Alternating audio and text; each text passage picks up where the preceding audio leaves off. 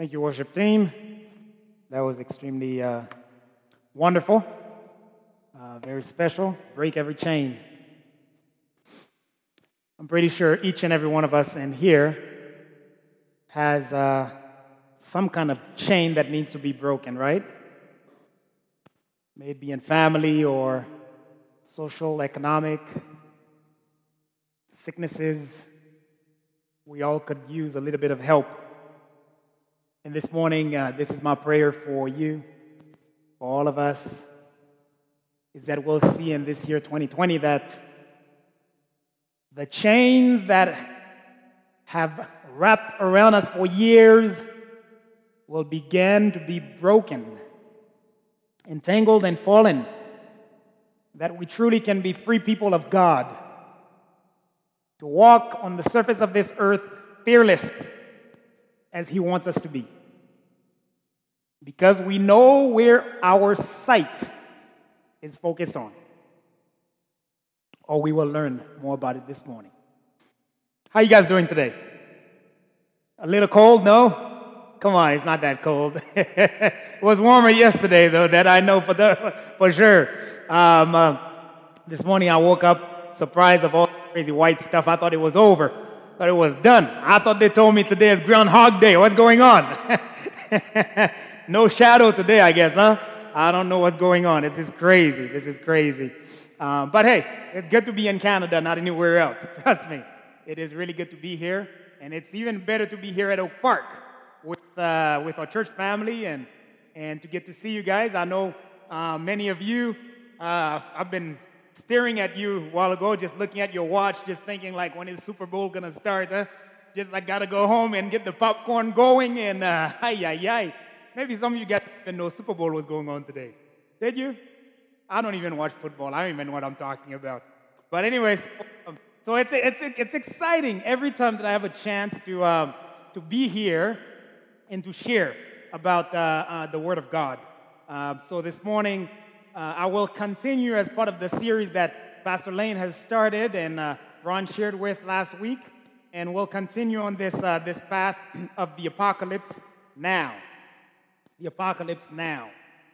Uh, so, one of the things that when Lane said he was going to be talking about the apocalypse, of course, the first thing that comes to you is a movie, um, or dark and gloom and and everything is messed up, scary, ghost, devilish.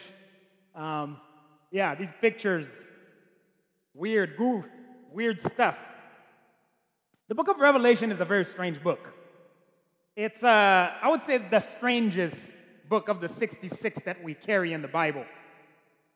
Matter of fact, I think the chapter that I get to share with you this morning that you actually heard read uh, uh, a few minutes ago I would say it is the strangest chapter in the Bible or in the book of Revelation.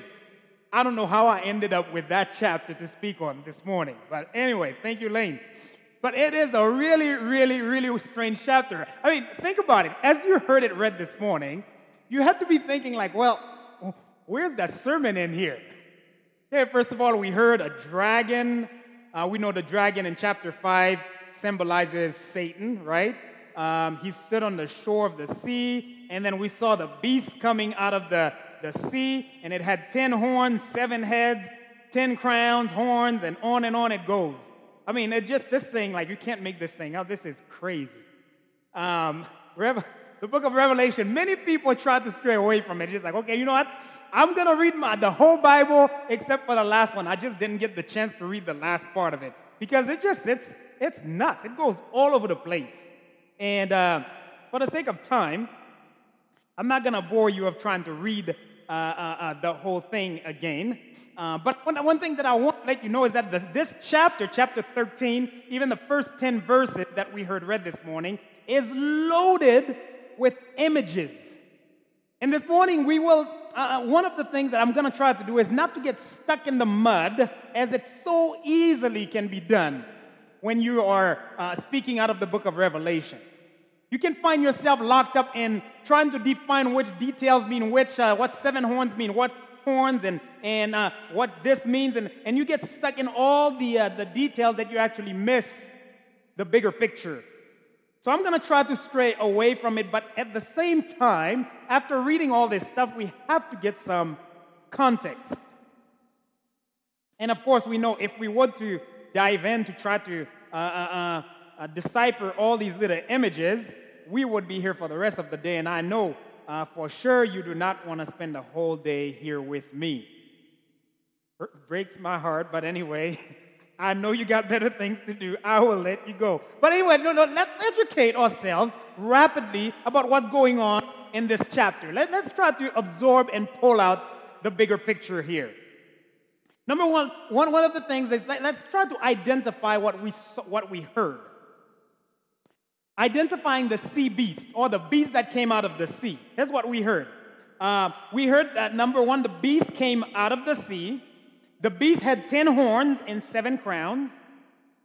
The beast had blasphemous names on the heads. The similarities to leopard, bear, uh, a bear, lion, dragon gives the beast power. One head was fatally wounded. The wounded healed and amazed the world. Man worshiped the dragon via the beast and authority the beast controlled over 42 months. So basically, that what we just read this morning is, is broken down in, uh, in these few things that I said. But you know, if we had no context to put these things that I said, that would just be like, wow, you know what? I'm just gonna go home with a headache, throw in the towel. This is crazy. This is nuts. I don't even get what you're talking about. But praise be to God, we do have a book in the Old Testament that gives us perfect context of this very chapter. It is the book of Daniel, the chapter 7, the seventh chapter of the book of Daniel. It actually explains what this image is all about. So Daniel had a dream, and in the dream, Daniel actually saw four beasts. And the first beast is, again, as, uh, according to Daniel, like a lion, and that lion represents, at the time, according to the vision, the government. It was the kingdom that they were living in at the time, Babylon. So that's what beast number one represented. The second beast was like a bear in his vision, which represents the next kingdom that was to come after Babylon, which is Medo Persia. Of course, beast number three thing, representing the next kingdom that would to follow Medo Persia, that we would know as Greece. But now there's a fourth beast that he saw in the vision. And that beast was a little creepy. And, and that beast looked really, really weird with all the weird characteristics in the descriptions, the weird, the many heads, and all this crazy stuff. So Daniel 7 described this beast likewise. It had ten horns, spoke boastfully, just like the sea beast we see in the New Testament. That, that beast actually waged war against the saints, just like the beast in the Revelation did. And that beast actually ruled over the saints for time and time and half a time similar to what we saw at Beast of Revelation. So, may I suggest to you that according to Daniel 7, this fourth beast is describing this very beast that we just read in chapter 13. This weird sea creature beast.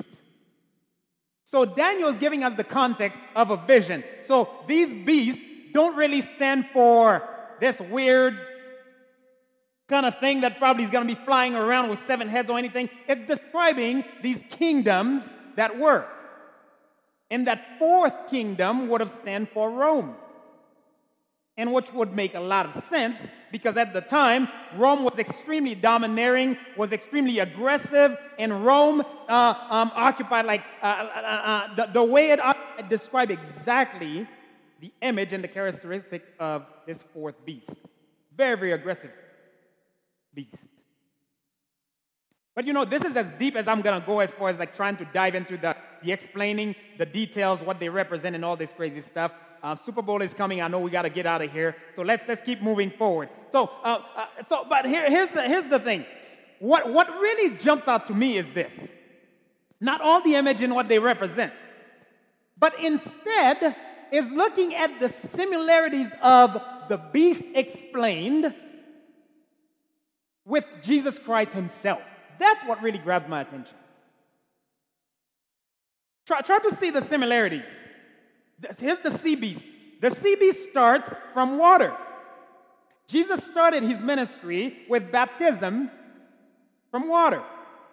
The sea beast is one with the dragon. Jesus is one with the Father. The sea beast has power from, got the power from the dragon. Jesus grabbed his power from his Father. The sea beast wears crowns. Jesus wears the crown of victory. The sea beast has horns. Revelation talks about Jesus having seven horns. The sea beast rules for 42 months. Jesus' ministry was three and a half years, basically the very same time frame. The sea beast received mortal wound. Jesus had mortal wound. The sea beast, they worship him after death, while Jesus rose from the dead and was worshiped. And one of the qu- crazy questions that is asked in chapter 13, I don't know if you remember it, it says, like, who is like the beast? Remember that same question in Revelation? Who is like our God?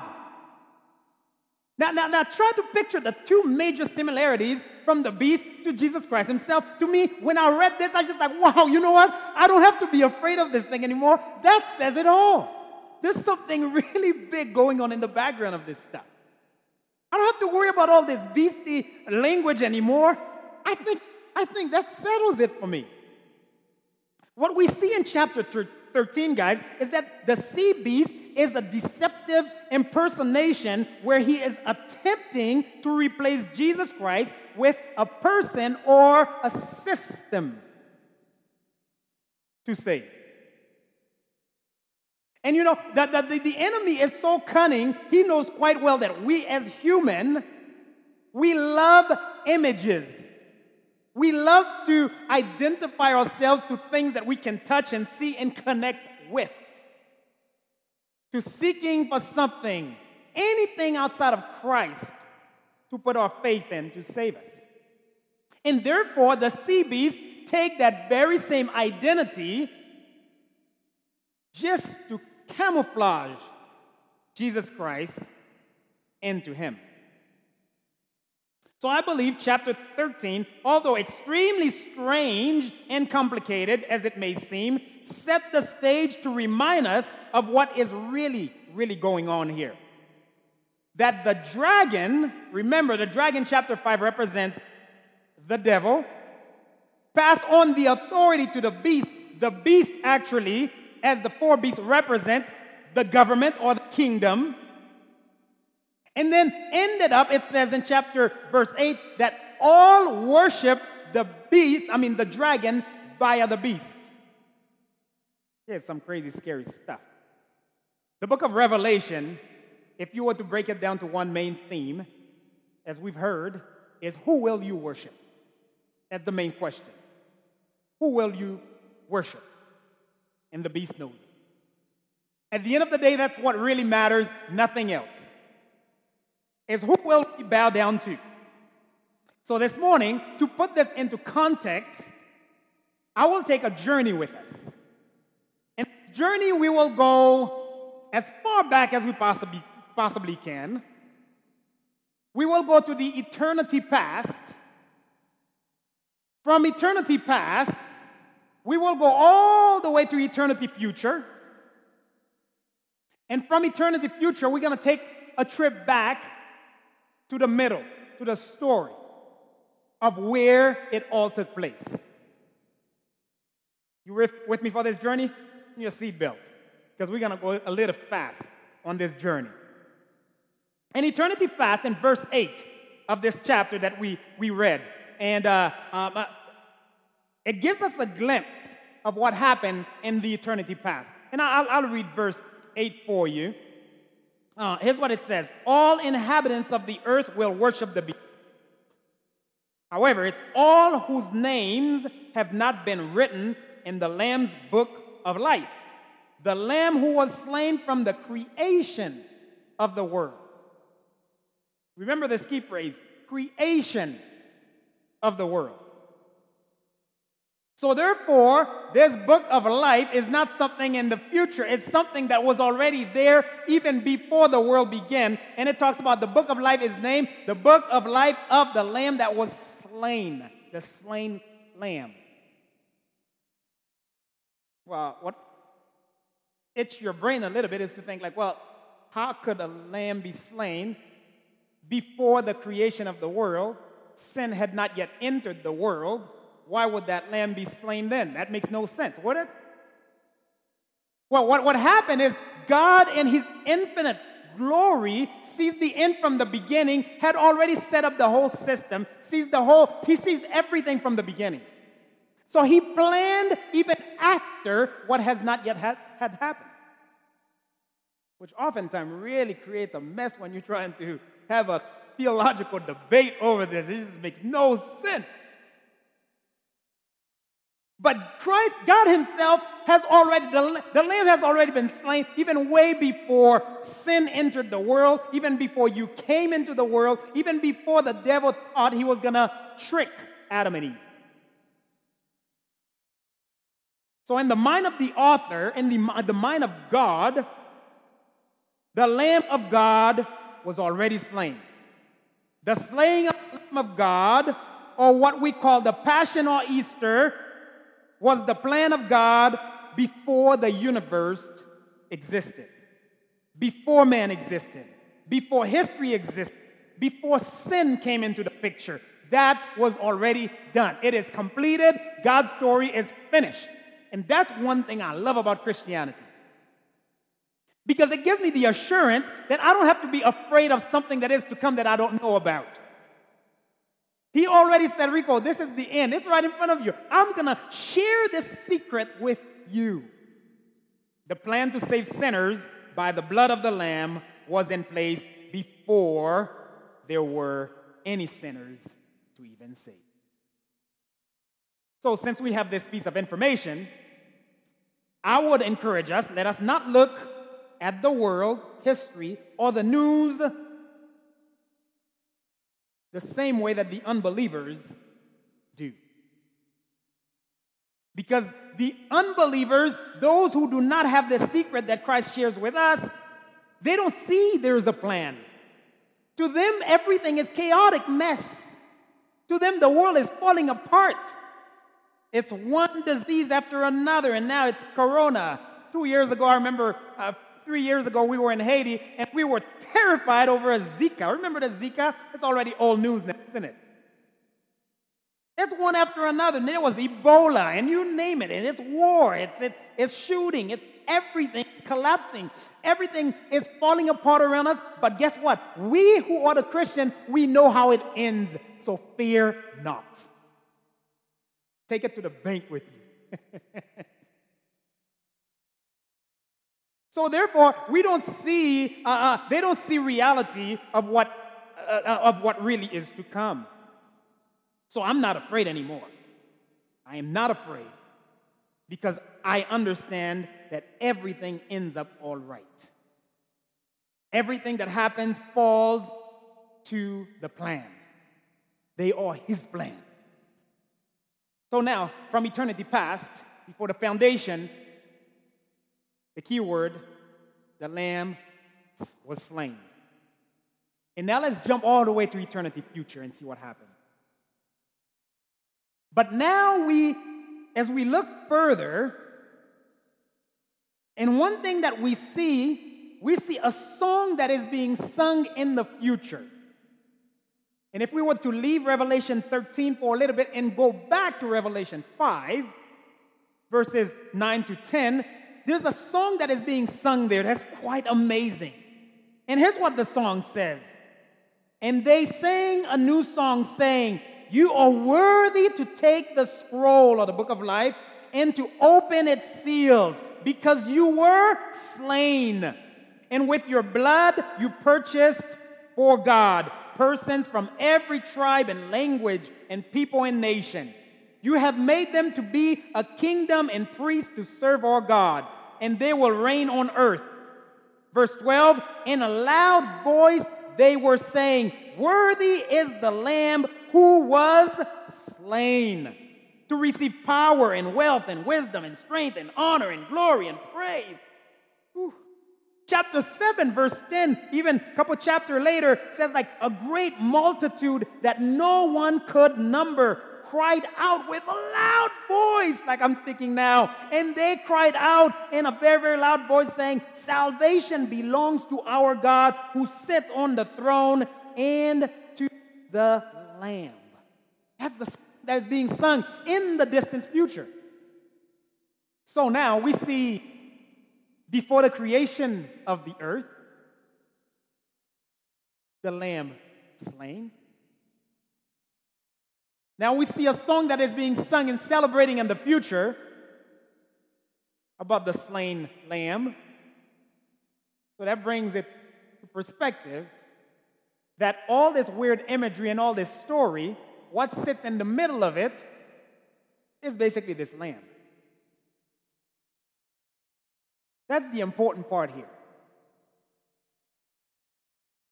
I remember I was a really, really young kid mm, when, when I remember learning about the eschatology or the, the study of the end time or revelation for the very first time, I was scared. I was terrified. I'm not a, not a coward guy, right? I, I, don't, I don't get scared for any. I'm from Haiti. Go figure, right? We, we're not afraid. But man, I was scared, terrified, because of when I started hearing all this crazy stuff, I was just like, wow, man, I don't know how it's going to happen. But you know, the moment I started learning, just like, what is the purpose of all this stuff? All this information being shared with us, when it was narrowed down, it's just like, Rico, don't have to be afraid of worry about all this stuff. The story is about the lamb that was slain, Jesus Christ himself. That's the center of the whole thing. So be strong and courageous. So in, in eternity past, the plan was the Lamb of God be slain so that in eternity future, the Lamb of God, uh, the slain, slain Lamb of God, will be worshiped, praised, sing, triumph. That's the mind of God. So let's go back in the middle now, in the center point of human history.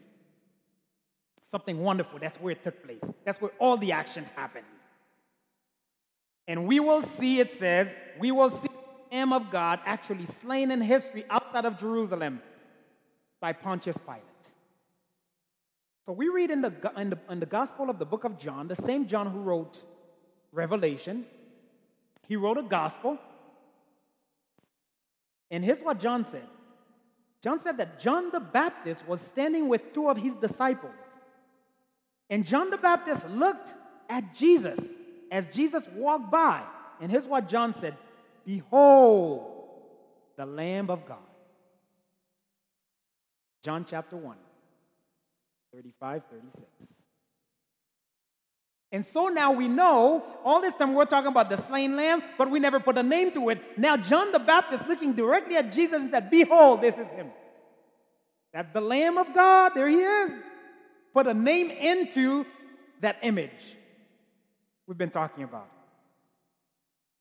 And then John went even further to resolve what the Lamb actually fulfilled the plan. In John chapter 10, verse 18, he goes this way. His, uh, the scripture I'll read for us. He says, No one, Jesus says, no one takes my life from me. I love this part. But I lay it down of my own accord. I, Jesus said, have authority to lay it down and I have authority to take it up again. This charge I have received from my Father, and then on the cross, we watch Jesus, even in the most horrible moment of his life, bring it all to completion. I love that part when Jesus said, I lay my life down. Voluntarily did. But at the same time, the enemy thought they defeated Christ. But Jesus said, No, this is a plan. I'm following the plan all the way to completion. I mean, it, it is so powerful. Like, even a simple, tiny word called I thirst. Remember this statement? One of the seven word of Jesus on the cross? I thirst didn't come by accident.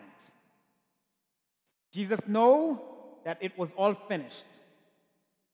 And as the scripture says, to fulfill the scripture. Right after he says to fulfill the scripture, his response is, I thirst. Just to fulfill the scripture, I thirst. And of course, after he did, he was supposed to drink from the sour wine, and they put it hyssop, hyssop branch and to him. And after that, he decided to say, Now it is finished. Bowed and gave up his spirit. He it up. The was slain on schedule, on point, as planned from the beginning of the world. But we, that's where we live. And that's where we came to be part of this wonderful story. That's where we were purchased, is in the center of it all. When Christ actually gave out his last breath. In the center of this story, where the lamb was actually slain, this is where you and I come and be part of this wonderful table. Ephesians chapter 5 25 explains it this way Christ loved the church and gave his life up for her. So the slaying was for the purpose of giving his life for you and myself. And he gave it for the church, his bride. He was slain, and by his blood, he obtained that bride. And Paul continues on in 1 Corinthians 6:20. He says, "You were bought with a price, a high price that is. The price of the slain lamb." So at the center of the history, guys, you and I are purchased. From the past to the future, and he brought you in in the center.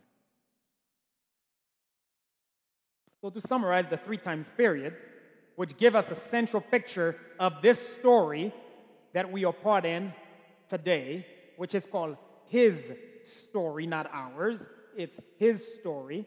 Number one is the central plan of the universe from eternity past is the lamb slain. That was the central plan from eternity past.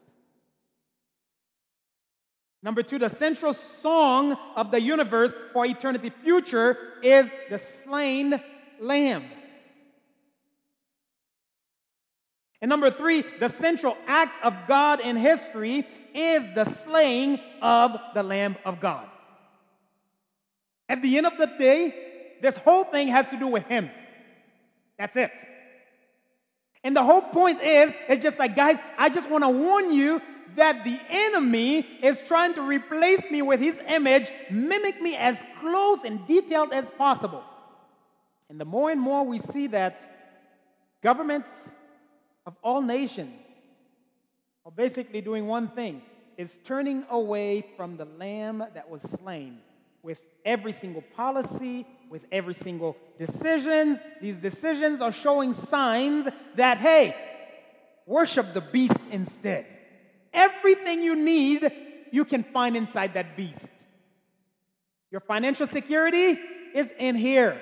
Your health is in here. We're trying to develop things that you will not die, that you can continue to live and live and live and live forever.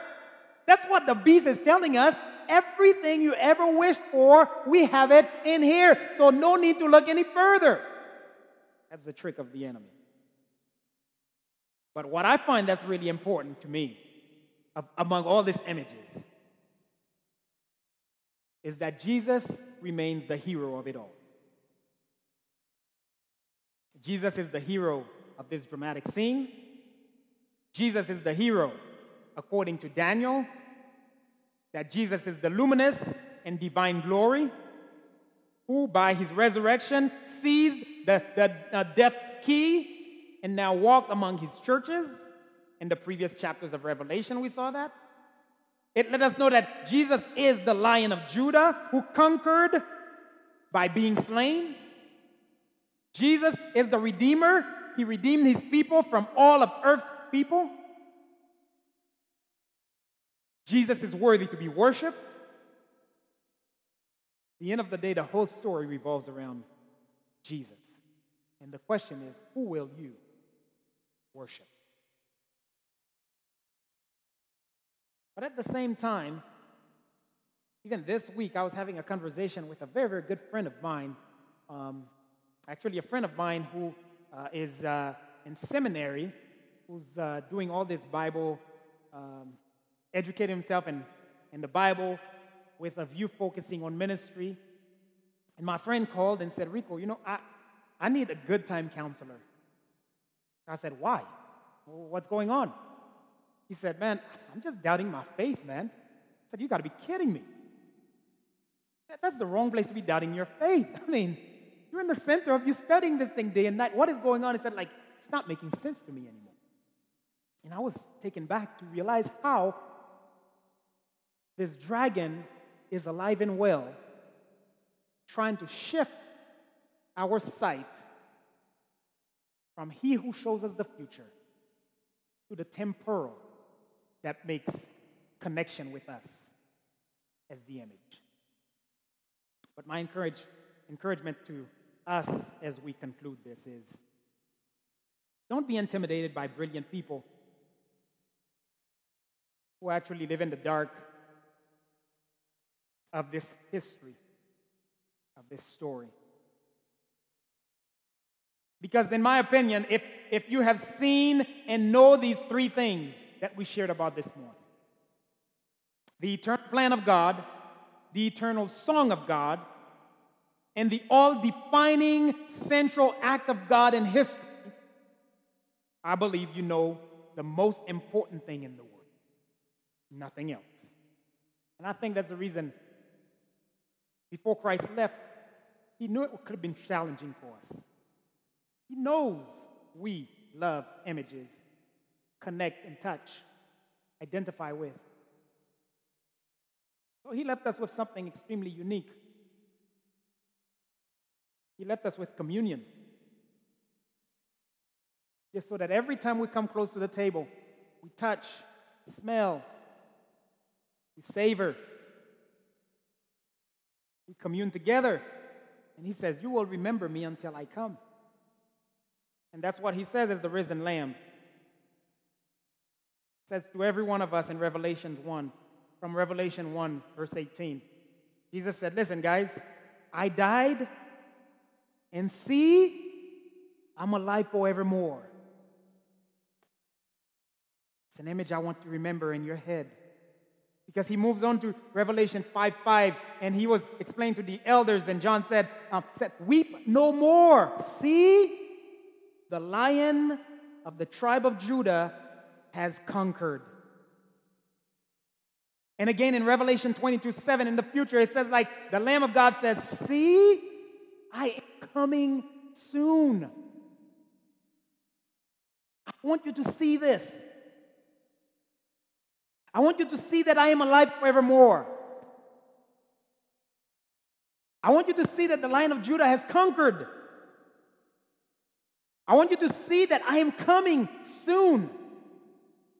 I want you to see the Lamb of God for who he is he, Jesus Christ himself. Let us pray. Father, we live in a world of so many distractions. We will think of a million different things before we even think of you. It's easier to uh, check what our friends said about us on Facebook early in the morning before we even say good morning to you. That's how distracted we are in this world. This morning, Father, you want us to remember one thing that it's all about you at the end of the day. There's no accident. Whatever it is that happens to us happens according to a plan well defined. And we are not to be afraid or dismayed because you are in control of it all. So many things happen, God, that seems to be outside of our control. Fear, insecurity just come inside of us and we feel like giving up. We don't understand. But God, above it all, you, you want us to remember before the world was created, it was about you. When it's all said and done, it's over, it will always be about you. And it was about you that brought us in. Therefore, all we have to do is to keep on holding on to you.